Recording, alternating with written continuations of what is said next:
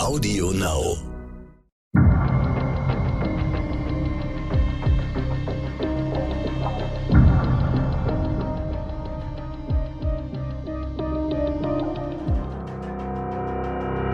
Hallo und herzlich willkommen zum zweiten Teil unseres Podcasts über Günter Wallraffs Undercover-Recherche bei der Bild-Zeitung. Mit großem Corona-Abstand sitzt mir jetzt Günter Wallraff gegenüber. Ja, schön, freue mich. Carla Steutmann, meine Kollegin und äh, Freundin. Ja, ich freue mich, ja. Bei Vodafone gibt es jetzt eine ganz neue Entertainment-Kombi. GigaTV Entertainment Max. Vodafone bietet damit eine der leistungsstärksten Kombinationen aus TV und Internet im Markt und du kannst einen Premium Lifestyle TV Samsung The Frame ohne Aufpreis dazu bekommen. Das Angebot gibt es nur für kurze Zeit. Mehr Infos dazu gibt es in der Mitte dieser Folge oder direkt unter www.vodafone.de slash gigatv-entertainment-max. 1977 kam Günter Wallraffs erste ganz große und sehr, sehr populäre Investigativrecherche als Buch auf den Markt. Titel Der Aufmacher, der Mann, der bei Bild Hans Esser war. Mit der Veröffentlichung wurde Günther wieder ganz er selbst und er wurde aktiv. Das war nicht das Ende der Recherche, sondern es wurde ein ganz neues Kapitel aufgeschlagen. Jetzt wurde es erst richtig böse. Jetzt meldeten sich Opfer. Und diese Opfer bekamen eine Stimme und sie bekamen Unterstützung. Ja, sie haben Menschen auf dem Gewissen, sie haben durch Verleumdung oder Falschberichte Menschen in den Tod getrieben. Und ich bin im Besitz von Abschiedsbriefen von Menschen, die die Bild für ihren Tod verantwortlich machen. Aber mal von vorne, die Bild hat sich deine Enthüllung natürlich nicht gefallen lassen. Die haben nicht gesagt, danke Günther, dass du uns jetzt mal gezeigt hast und den Spiegel vorgehalten hast. Was haben die gemacht? Oje, wo soll ich da anfangen? Es war ein jahrelanger Kampf und zwischendurch dachte ich, die schaffen dich. Du bist, die sind übermächtig mit ihren Hilfstruppen und es, ja, wo fange ich da an? Am es, Anfang, was war das Erste, als das Buch rauskam? Ja, Kam da, wurde, da sofort ein Anruf oder?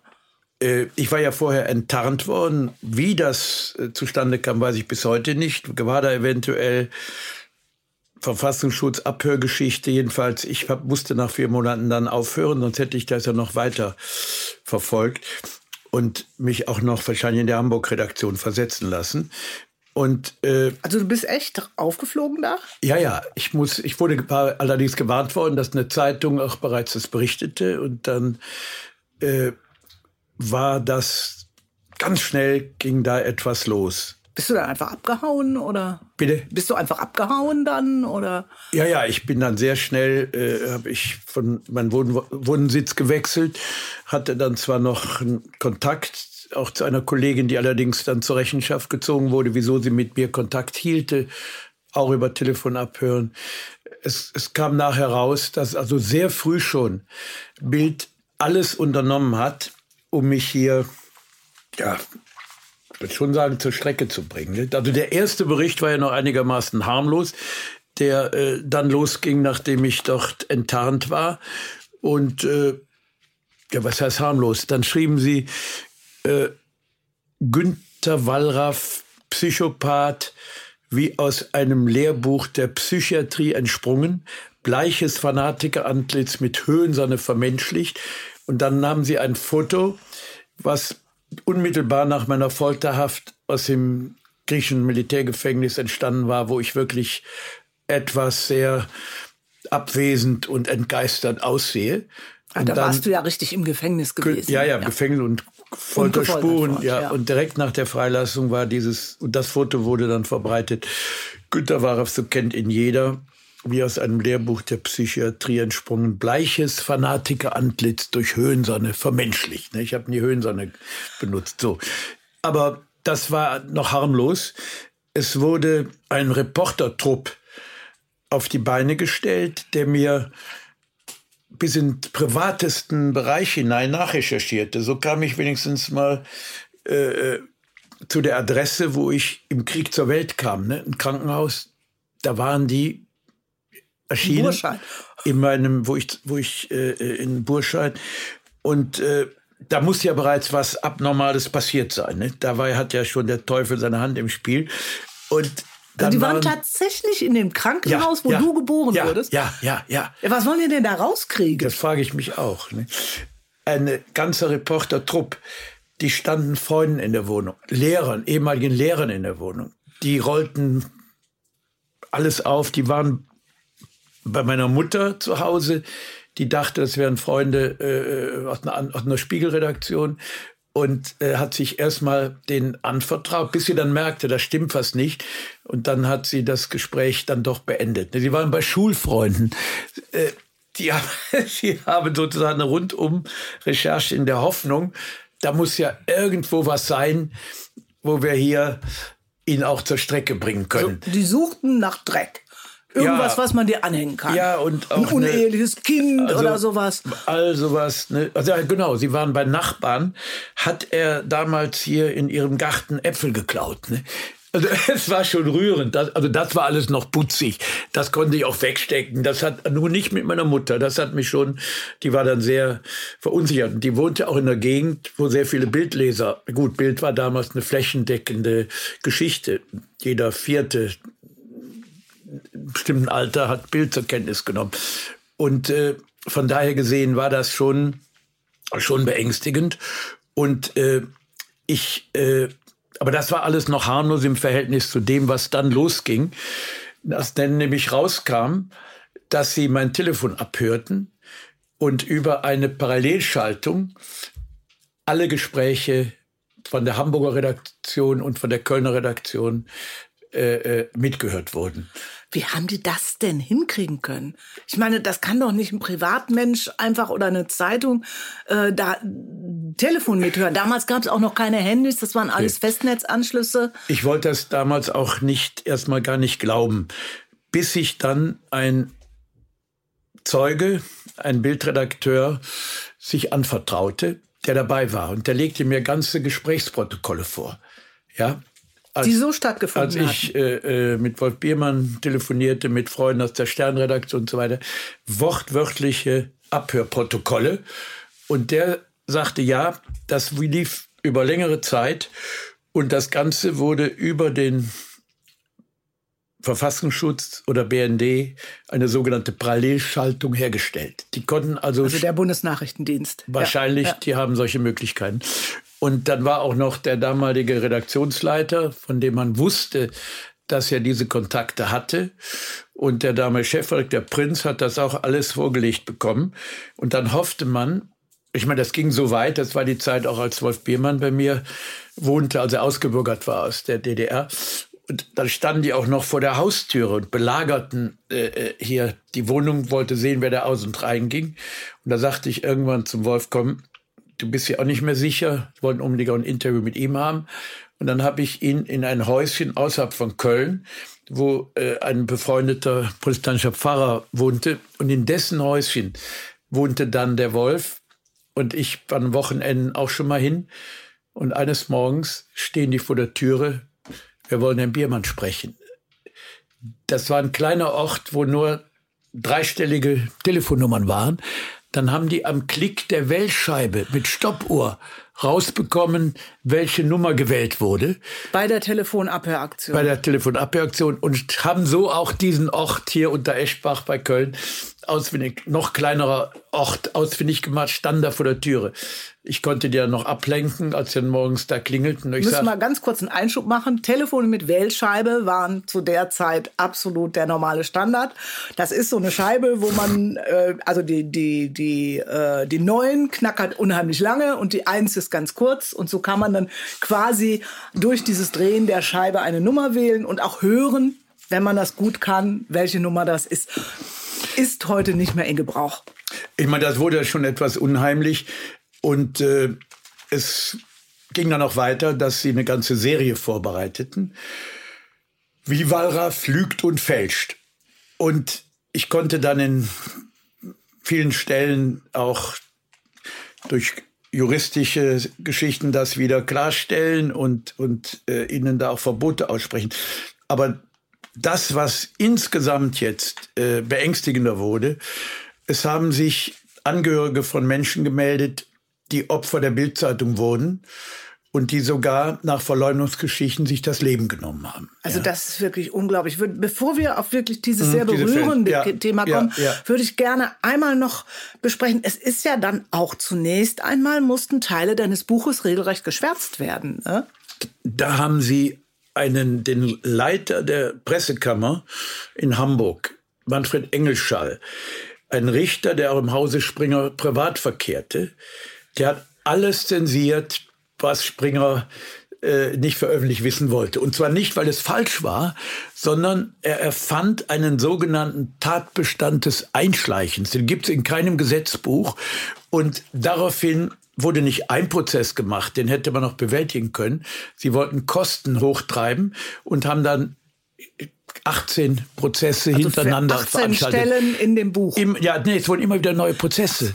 Ich konnte, ich hatte ja so viel erlebt, ich konnte immer die Lücken schließen mit neuen, genauso schlimmen Geschichten. Aber es wurden 18 verschiedene Ausgaben, wo immer wieder Neues veröffentlicht. Und das hat Kosten verursacht. Ich hatte nachher Gericht und Anwaltskosten von 250.000 D-Mark. Ich konnte das stemmen, weil das Buch auch eine so hohe Auflage hatte. Aber irgendwann kam der Richter und hat meinen Anwälten gesagt, äh, Springer wäre bereit, die Kosten zu übernehmen, wenn der Verlag sich bereit erklärt, das Buch nicht weiter erscheinen zu also lassen. Also gar nicht mehr erscheinen ja, zu lassen. Die wollten das drücken. Und der Richter sagte, das Buch ist ein Skandal, es hätte nie erscheinen dürfen. Diese ganzen Prozesse über bis zum haben sich ein, zwei Jahre hingezogen, zwei, drei Jahre hingezogen und äh, Springer bekam in allem Recht. Als der Richter diese Gefälligkeitsurteile, ja, das war auch seine Überzeugung, äh, bewerkstelligte, wurde anschließend seine einzige Tochter Bildzeitungsredakteurin. Die hat ein Volontariat bekommen, also die äh, Ausbildung ja, bekommen. Aber immerhin äh, äh, Karriere fördern. Und äh, er hat dann später auch das mit zum Anlass genommen, eine eigene Kanzlei zu gründen mit dem Sohn des damaligen äh, äh, Chefredakteurs Prinz. Und seitdem gab es dann die, die Medienrechtsanwälte äh, Prinz Neidhardt Engelschall. Die sagen mir sogar noch was. Ja, die waren, die, die waren so in ja. der, ja, Hatte ich auch bei den, ja. bei Prinzenhäusern und so weiter, die ja auch schon mal medienrechtliche Sachen verfolgten, also nicht für Normalsterbliche da waren sie dann tätig. Also ich hatte keinerlei Chancen vor diesem Gericht. Und ich habe durchgehalten, obwohl ich eher dachte, das war's jetzt. Ich, die schaffen mich. Und dann zu meiner Verwunderung, muss ich sagen, in letzter Instanz, Bundesgerichtshof, Bundesverfassungsgericht, kam ein ganz erstaunliches Grundsatzurteil zustande, was heute noch für Kollegen äh, äh von Bedeutung ist, die, die auch die verdeckt, undercover, wie, die, wie das ganze Team war, ja. darauf beruhend überhaupt äh, äh, sich solche Themen vornehmen kann. Und dann hat das oberste Gericht letztinstanzlich festgelegt, wörtlich, da es sich bei der Bildzeitung um eine Fehlentwicklung des Deu im deutschen Journalismus handle, müsse die Methode auch unter Täuschung, auch mit falscher Identität, falschen Papieren legitim sein, weil das Recht der Öffentlichkeit über solche gravierenden Missstände informiert zu werden, sei das höhere Rechtsgut und die wirtschaftlichen Interessen hätten dahinter zurückzustehen. Und dieses Urteil ist nun auch relevant für alle, hat also eigentlich den Spielraum der, der Meinungsfreiheit, der Pressefreiheit erweitert und hat eigentlich das Grundrecht der Meinungsfreiheit abgesichert. Und von daher war das alles ja, nicht umsonst. Ne? Das war es wert. Also wir könnten heute unsere Sendung nicht machen, wenn es dieses Urteil nicht gegeben genau, hätte. Genau, also wir, genau. wir fußen auf diesem Urteil. Ja, und nicht aber, nur wir. Aber ich meine, zwischendurch war es so, dass die ganze Serien über mich fabrizierten. Auch ein Buch wurde dann gegen mich veröffentlicht, ausgerechnet im Hausverlag des BND von Hase und Köhler, ja. Und da wurde mir also alles Mögliche wurde mir da um die Ohren geknallt. Also Rufmordschrift. Allerdings, es war auch durchschaubar. Ich muss auch sagen, ich hatte auch, ich hatte auch, ja, wie nenne ich das? Unterstützung, Zuwendung. Da war es in der Zeit, ja, da gab es ein Gespräch, Ben Witter, ein sehr, sehr progressiver liberaler, aufgeschlossener, älterer Redakteur, der kannte den Springer und der hat mit dem Verleger einen Spaziergang gemacht äh, und hat ihn auf meine Bücher hin angesprochen. Und dann hat Springer in die Enge getrieben, Flucht nach vorn. Wörtlich Zitat verbürgt und hat gesagt, ja wissen Sie, wenn ich jeden Tag die Bildzeitung lese, dann leide ich ja wie ein Hund. Und ich kann doch nicht alles verantworten. Ich habe meinen Redakteuren immer wieder gesagt, befolgt hier die, die Gesetze, seid wahrheitsliebend und so weiter. Und das wurde in der Zeit veröffentlicht. Und obwohl Springer früher Bild immer seinen Kettenhund nannte, dem er politische Gegner einschüchtern, notfalls zur Strecke bringen. geworden, oder? Ja, Moment, nee, der war unter Druck. Der öffentliche Druck, ne, weil ja auch andere Medien, ja, seriöse Medien, auch öffentlich-rechtliche Sender und äh, und die Zeit und auch im Spiegel und so weiter. Ich weiß auch Karasek damals, der äh, oder Ratters war das, der für mich äh, äh, plädierte. Und dann Flucht nach vorn von Springer. Und dann ging natürlich was los. Dann haben sie haben die Redakteure der Bildzeitung einen offenen Brief an Springer. Das hat noch nie gegeben. Sehr geehrter Herr Springer, in typischer Bildzeitungsmanier, dies war der schlimmste Tag in unserem Leben. Bitte reden Sie mit uns. Ah, er hatte vorher noch gesagt, er wäre bereit, mit seinen entschiedensten Gegnern zu reden. Mit Herrn Wallraff solle es anfangen. Daraufhin habe ich aber einen Brief geschickt, sehr geehrter Springer. Aber selbstverständlich bin ich bereit, mit Ihnen über alles zu reden. Und ich bin immer dafür, mit allen, auch jetzt hier Rote Kreuz oder was es auch immer ist, im Gespräch bleiben. Und wir haben ja auch schon häufig Positives erreicht, siehe Lebenshilfe, die sich der Kritik gestellt haben. Aber das hoffte ich nun auch, dass Springer vielleicht in einigem nachgibt. Ja, aber von wegen. Und dieser Brief seiner eigenen Meute, sag ich mal. Die Kettenhunde. Da, da hat, ja, die Kettenhunde. Da hat er einen Rückzieher gemacht und äh, schrieb mir dann, oder ließ mir schreiben, der hat, ließ mir schreiben, der hat da sein Büro, Herr Springer müsse vorher zur Auflage machen für dieses Gespräch, dass ich die Verwerflichkeit meines Tuns bedauere und äh, das wäre die Grundlage des Gesprächs. Habe ich immer wieder zurückgeschrieben, Herr Springer, wir können über alles reden. Wenn Sie die, die Schrecklichkeiten der Bildzeitung genauso bedauern, können wir über meine Methode reden. Und dann habe ich, habe ich natürlich nichts mehr von ihm gehört.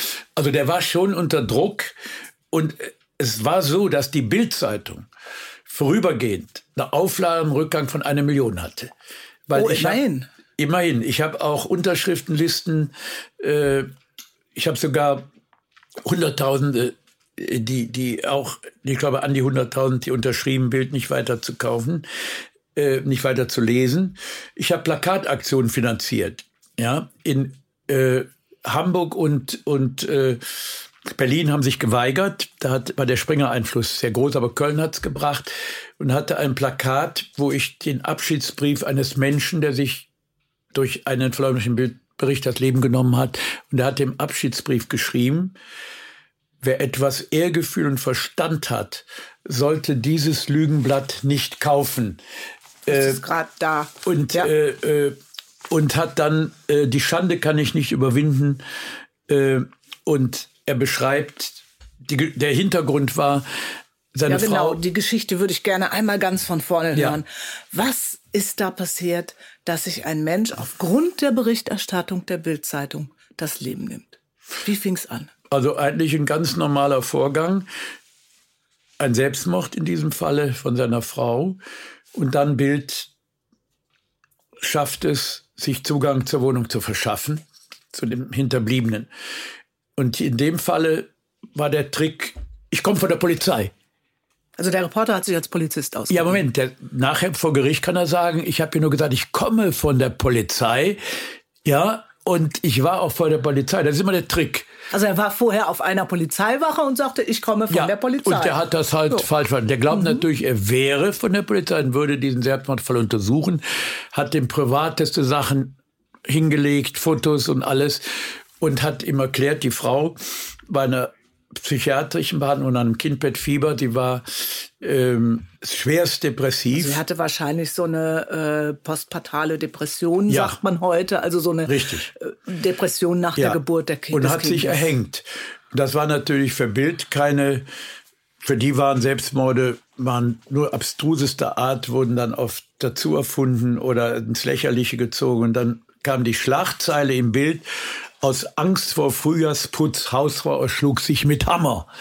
Da hatte nichts mit Frühjahrsputz zu tun, die hat sich auch nicht mit einem Hammer erschlagen, das war eine reine Erfindung. Und der Mann unter Schock lief zum Gespött von Nachbarn oder auch Angehörige, Verwandte machten ihm Riesenvorwürfe. Wie konntest du nur hier und Fotos, Hochzeitsfoto und alles denen zur Verfügung stellen? Und dann hat er sich in der Garage mit Auspuffgasen seines Wagens äh, das Leben genommen und hat dann diesen Abschiedsbrief hinterlassen, den ich zum Anlass genommen habe, den auch zu plakatieren, um weitere Menschen davon abzuhalten, dieses Blatt zu kaufen. Ich habe aber gleichzeitig auch einen Anwalt äh, zur Verfügung gestellt, der für die hinterbliebenen Söhne. Die hatten ja auch Kinder, Kinder, Ehepaar. Ja. Und da hat ein, ein Medienanwalt, ich habe diesen Prozess bezahlt, haben dann für die Kinder durchgesetzt, Ausbildungsbeihilfe, Schadenersatzsummen und äh, das mussten sie nachher dann zahlen. Das habe ich auch in anderen Fällen gemacht, obwohl die, die Hausjuristen waren knallhart. Obwohl die damalige Chefjustiziarin, die hatte auch zwei Seiten. Die hat dann in einem, später in einem anderen Interview mal mit der Frankfurter Rundschau Flucht nach vorn gesagt, ja, das stimmt, ich war hier zuständig für Schmutz und Schund. Also die, äh, die Juristin, die für die Bild die für Bild äh, die ganzen Prozesse damals auch gegen mich äh, durchsetzte. Das ist ein Fall, wo Menschen sich das Leben genommen haben. Wahrscheinlich wird man viele Fälle überhaupt nicht erfahren. Wer hat dann noch die Kraft, sich an die Öffentlichkeit zu wenden und äh, ein weiterer Fall ist auch. Noch mal ganz kurz, Bitte. ganz kurz. Der Kollege, der sagte, ich komme von der Polizei und meinte, ich war vorher auf der Polizeiwache, da komme ich gerade her. Und diesen Artikel geschrieben und veröffentlicht hat, sich die Fotos unter falschem Vorzeichen äh, beschafft hat, hat er irgendwie schlimme Konsequenzen bekommen. Also normalerweise darf man das ja nicht. Was mit dem gewesen? Und nochmal eine kleine Unterbrechung für unseren Werbepartner Vodafone. Die neue Kombi Giga TV Entertainment Max bietet dir jetzt etwas ganz Besonderes. Bei gleichzeitigem Neuabschluss von Giga TV Cable und Red Internet und Phone bekommst du jetzt den Premium Lifestyle TV Samsung The Frame ohne Aufpreis dazu. Mehr Informationen gibt es in den Show Notes oder unter www.vodafone.de slash gigatv-entertainment-max. Der wurde gedeckt, nicht? Der wurde wie andere auch. Es gab ja auch Fälle, wo Menschen durch Einbrüche vorgeführt wurden. Ne, da gab es einen Fall eines jungen Schülers, den habe ich auch. Der Vampir. Der Vampir von Sachsenhausen. Ja, äh, ein Schüler, der vielleicht vom Typus her ein bisschen wild aussieht äh, und der im Abitur steht und sich will Medizin studieren und hat äh, die Blutgruppenbestimmung selbst durch kleine Mengen eigenen Blutes abgenommen. Und er war aber bei einer Haussuchung, weil er auch Drogen konsumierte, Hasch. Also er hat gekifft. Er hat gekifft, ja. Und äh, dann wurden bei ihm auch kleine Blutproben gefunden. Bild erfuhr das über seine Kontakte zur Polizei, da war immer ein enger Austausch. Was macht Bild? Schlagzeile, deutscher Schüler trank Mädchenblut. Also von Ausländischen erwartet man nichts anderes. Deutscher Schüler trank Mädchenblut. Und er wurde zum Vampir von Sachsenhausen äh, äh, geadelt. Und es gab mehrere Folgen, wo er immer wieder, er war erstmal wehrlos, er war total unter Schock. Und dann ging das weiter. Die Freundin des Vampirs, statt Blumen schenkte er Blut. Weitere Folge Bluttee. Vampir wollte groß und stark werden. Vampir das Mädchen, das ihm hörig war, erzählt und so weiter. Das war eine richtige Serie. Und da man nun auch weitere Fotobelege brauchte, hat Bild bei ihm einen Einbruch inszeniert. Wir sind in die Wohnung eingebrochen. Also Reporter sind in Reporter die Wohnung eingebrochen. Haben in die Wohnung eingebrochen, wurde auch verhandelt nachher in Frankfurt. Zum Glück gab es da einen Staatsanwalt, der hier Bild nicht schonte, was sehr häufig der Fall war. Und dieser Fall wurde verhandelt. Während ich in der Bildredaktion noch als Reporter arbeitete, kam der Chefreporter von Bild und rechtfertigte diesen Einbruch. Wörtliches Zitat, ich habe einsteinsche Erklärungen. Was wollte er überhaupt? Jeder gute Bildreporter muss schon mal einbrechen. Ich habe auch schon mal eingebrochen. Zitat Willi Schmidt, damaliger Chefreporter der Bildzeitung. Das war der Stil dieses Blattes. Sie scheuten von nicht zurück und wussten sogar, sie werden letztlich noch gedeckt, wenn es in Frankfurt nicht einen Staatsanwalt gegeben hätte, der da Verbrechen als Verbrechen behandelte. Der Schüler wurde nachher auch freigesprochen. Ich habe ihm einen sehr guten Anwalt auch besorgt und konnte ihm auch eine hohe Schadenersatzsumme äh, äh, äh, konnte ich durchsetzen für ihn. Du hast damals die Gegenbildstellen ins Leben gerufen, wo Menschen sich melden konnten und auch Opfer Hilfe bekamen. Ja, das gehörte dazu. Das ist bei mir neben meiner eigentlichen Arbeit, was heißt schon eigentliche Arbeit? Das kann man auch nicht trennen. Ich kann nicht sagen, so, das war's und jetzt äh, zum nächsten Thema. Äh, ich habe Gegenbildstelle in mehreren Städten gegründet. In Köln die Hauptstelle. Da wohnte übrigens einer, der da sehr aktiv geholfen hat. Der ist heute ein sehr geachteter Kollege äh, bei der Süddeutschen Zeitung. Mhm. Und äh, da waren in einigen Städten, die dann auch Gegenzeitungen, haben wir dann Verbreiter Klaus Steg noch mitgeholfen, grafisch. Die nannten wir Kilt äh, und haben dann diese in verschiedenen Ausgaben immer wieder berichtet, wie Bild lügt und fälscht.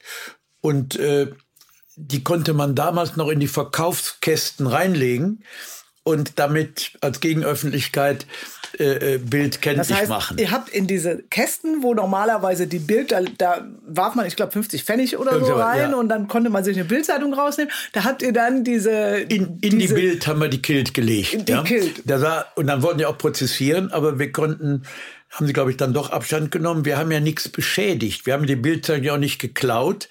Wir haben sie ja, das war eine Gegenöffentlichkeit. Das war ein Notwehr, würde ich sagen. Und von daher gesehen die, sind die juristisch auch nicht rangekommen. Das hat also eine ziemliche Verbreitung gehabt. Und es gab auch Gewerkschafter, auch Politiker damals, die auch unterschrieben, Jochen Vogel gehört dazu, andere, wir, wir geben Bild keine Interviews mehr. Also eine, und es gab auch in der Nachfolgezeit Chefredakteure der Bildzeitung, die sagten, ja, die Wallraff-Initiative war ein heilsamer Schock für uns. Wir haben seitdem uns verweigern können bei bestimmten Sachen, wo wir vorher hätten einen Rufmord. Also einen Einbruch begehen, einen Rufmord Zum begehen. Beispiel Rufmord an der Tagesordnung.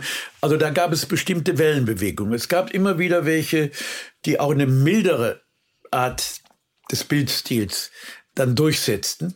Aber letztlich waren es dann doch immer wieder die Hardliner, die sich durchsetzten gab dann noch eine Geschichte, die ist dann schon deutlich später gewesen, in den 80er Jahren. Die ging um einen ziemlich berühmten deutschen Schauspieler. Das ist der Raimund Harmsdorf. Der war bekannt als Seewolf aus der ZDF-Serie, ehemaliger Zehnkampfmeister von Schleswig-Holstein. Ein Mann, den ich als Türrahmen füllend bezeichnen hm. würde, mit so einem Bart. Der konnte so eine Kartoffel in der Hand zerdrücken. Also so ein wirklich ein sehr, sehr tougher Actionheld war mhm. das damals. Also das war schon ein Actionheld damals. Der hat sich umgebracht wegen der Bildzeitung. Den haben die so weit getrieben. Was ist da passiert? Ich habe da recherchiert und hatte auch mit seiner mit Angehörigen, das heißt mit seiner Witwe dann äh, Gespräche und Dokumente einsehen können. Der war in der psychischen Behandlung. Der war äh, war das AD, war das Parkinson? Ähm, der hatte ALS. Ah, ja, das genau. ist diese Muskelerkrankung. Diese Erkrankung, die für ihn natürlich als Tödlich, Sportler und so ja. äh, auch langsam Unheilbar. immer schwerer war. So, aber das war für Bild nicht auflagenkräftig genug. Und stattdessen haben sie dann eine Bericht, einen Bericht gefälscht und fabriziert. Er wäre in einer psychiatrischen Klinik gewesen, hätte sich da die Pulsadern aufgeschnitten und sei dann äh, mit aufgeschnittenen Pulsadern durch die Gegend gelaufen und hätte Leute geschockt. Reine Erfindung. als er das in der Bildzeitung liest am nächsten Tag, hat er wörtliches Zitat, verbürgt. In der Bildzeitung steht mein Todesurteil. Ich werde nie mehr irgendwo einen Auftritt im, im Schauspieler und so weiter haben äh, und hat sich kurz danach umgebracht. Und das hat kein Nachspiel gehabt, ja.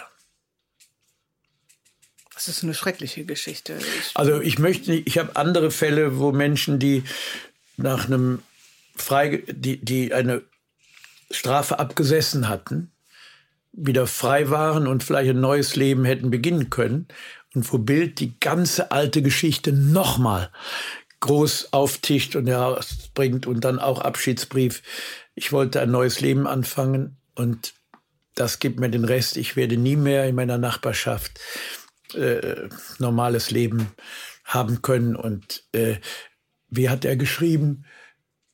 Will gar nicht wissen, was aus meinem Namen geworden ist und so weiter. Ne? Das waren dann aber ehemalige Verbrecher oder? Ja, Verbrecher nicht. nicht also jemand, der also er hat sich halt, er hat seine Schuld nicht zugegeben und er hat, das hat unschuldig auch gesessen und das, das hätte man auch weiter aufklären können. Ja. Raimund Harmsdorf damals, das war ein Fall, der, an den kann ich mich sogar noch gut erinnern. Äh, ich kann mich nicht daran erinnern, das in Zusammenhang mit der Bildzeitung stehen zu haben. Ich wusste nur, er hat sich umgebracht und er war schwer krank. Jetzt war ich aber auch kein Bildzeitungsleser, auch zu dieser Zeit nicht. Mhm. Äh, da gab es einen kausalen Zusammenhang. Der hat. Äh also ihm wurde die Bildzeitung überbracht am nächsten Morgen und daraufhin hat er gesagt, da steht mein Todesurteil drin es war, glaube ich, noch, oft spielte Bild ja auch noch mit anderen Medien äh, äh, Komplizenschaft, ja. Und da war, glaube ich, auch noch die Bunte, die auch noch beteiligt war, ja. Die haben sich da, und wenn es in zwei verschiedenen Blättern steht, dann wirkt es ja noch glaubwürdiger. Er hatte alles verloren. Er hat seine Gesundheit verloren, seine Kraft verloren. Ja. Mit ALS gehen auch oft hm. äh, Depressionen einher. Äh, und das war dann ja der letzte Tropfen, der das fast zum Überlaufen brachte. Bild war allmächtig. Ne? Bild konnte Politiker aufbauen oder auch zur Strecke bringen. Und man konnte, ich meine, sie haben das nicht immer geschafft. Sie wollten Strauß zum Bundeskanzler auch haben sie zum äh, Glück machen. Das geschafft. haben sie nur nicht geschafft. Ne? Was hat sich Stand heute bei der Bildzeitung verändert? Also man kann sagen, dieser, diese flächendeckende Hetze, Falschberichterstattung, Verleumdung, äh, Menschenrechtsverletzungen, die ist heute nicht mehr äh, äh, an der Tagesordnung. Da würde ich sagen, da hat die Öffentlichkeit ja, und auch äh, andere seriöse Presse, die haben Bild irgendwie in Schach gehalten. Und da gab es immer wieder Wellenbewegungen. Auch Dickmann war zwischendurch schlimm. Kai Dickmann war lange zwischendurch schlimme, schlimme Sachen als Chefredakteur zu verantworten. Sie haben den, den äh, da mit dem Bundespräsidenten Wulff auf eine übelste Weise haben sie den äh, äh, zur Strecke gebracht und ihn wirklich, und andere Zeitungen haben sich da sogar noch angeschlossen und beteiligt, von denen einige Kollegen haben es nachher bereut. Diese Rufmordberichte äh, gab es immer wieder, aber es war nicht an der Tagesordnung. Es waren Exzesse, die vorkamen und auch äh, Rufmord an, an, an Wulff der nachher also an einem Punkt war. Der hat mich der später, ehemalige Bundespräsident Christian später, Wulff. Ich hab, ja. Er hat mich später besucht und hat mir gesagt, er wäre Selbstmord nahe gewesen. Ja, das glaube ich. Das und äh, sein Geschichte. ganzes Leben ja. zerstört und die andere sonstige Presse hat ihm beigest äh, hat hat Bild eher noch unterstützt zeitweilig. Äh, da hat Dickmann auch Schlimmes zu verantworten. Man hat aber den Eindruck, dass der nach und nach äh, davon abrückte.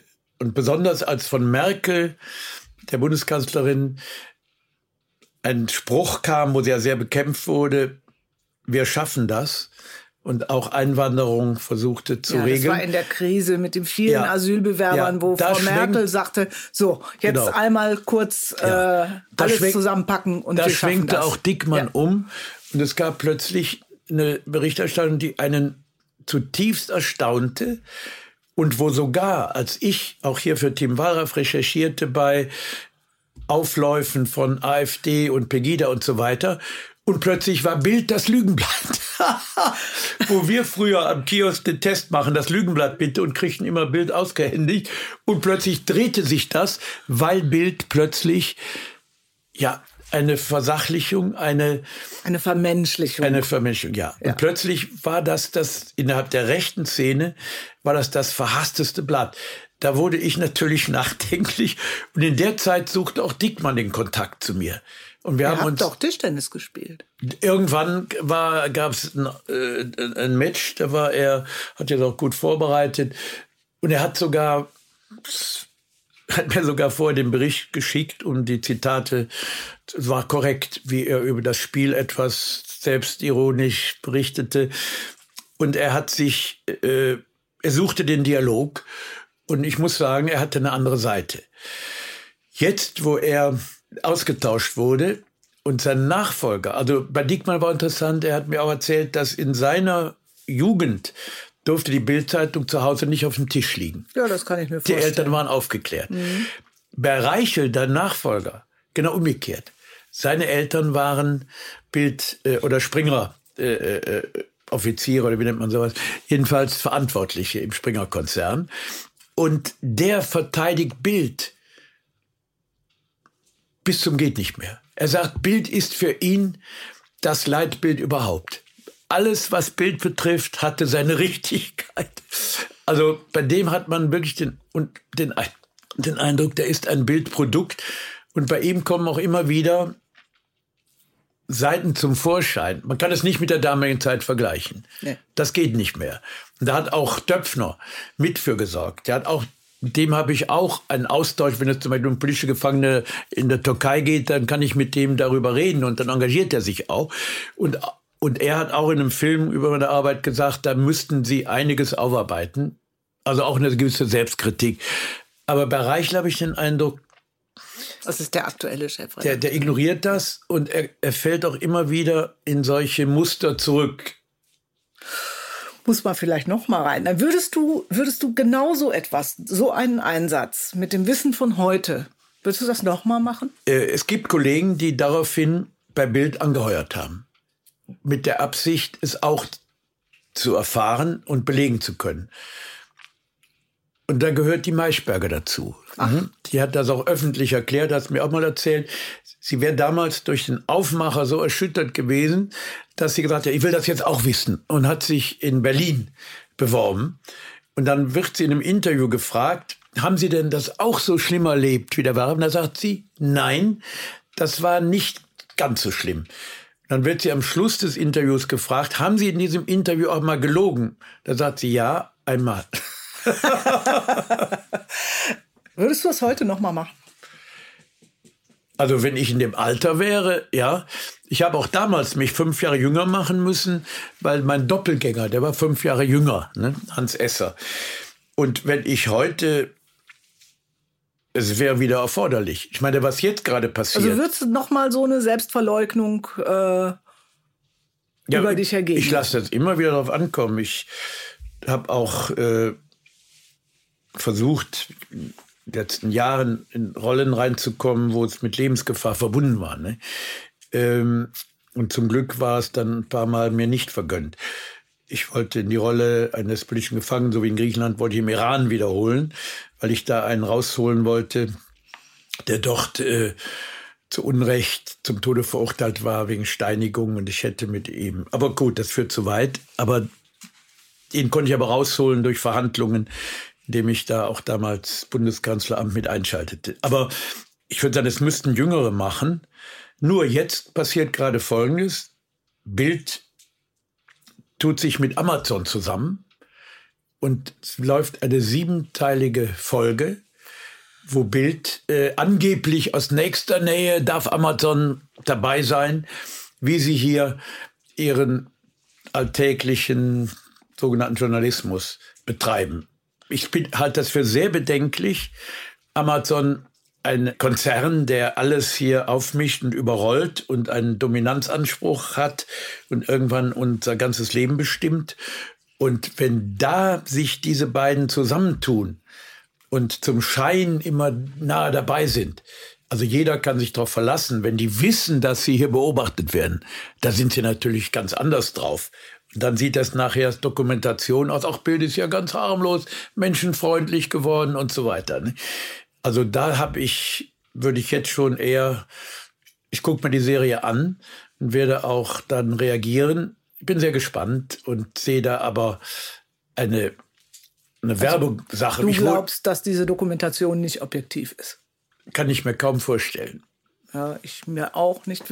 Aber wir müssen es abwarten. Also ich denke, äh, wir können da ja auch noch mal drüber sprechen. Wenn wir es gesehen haben, wenn es rausgekommen ist, ist ja eine interessante Geschichte. Nächsten Podcast sprechen wir über eine Zeit, in der du Staub gefressen hast und Gift und Dreck und dir ganz viel bieten lassen musstest.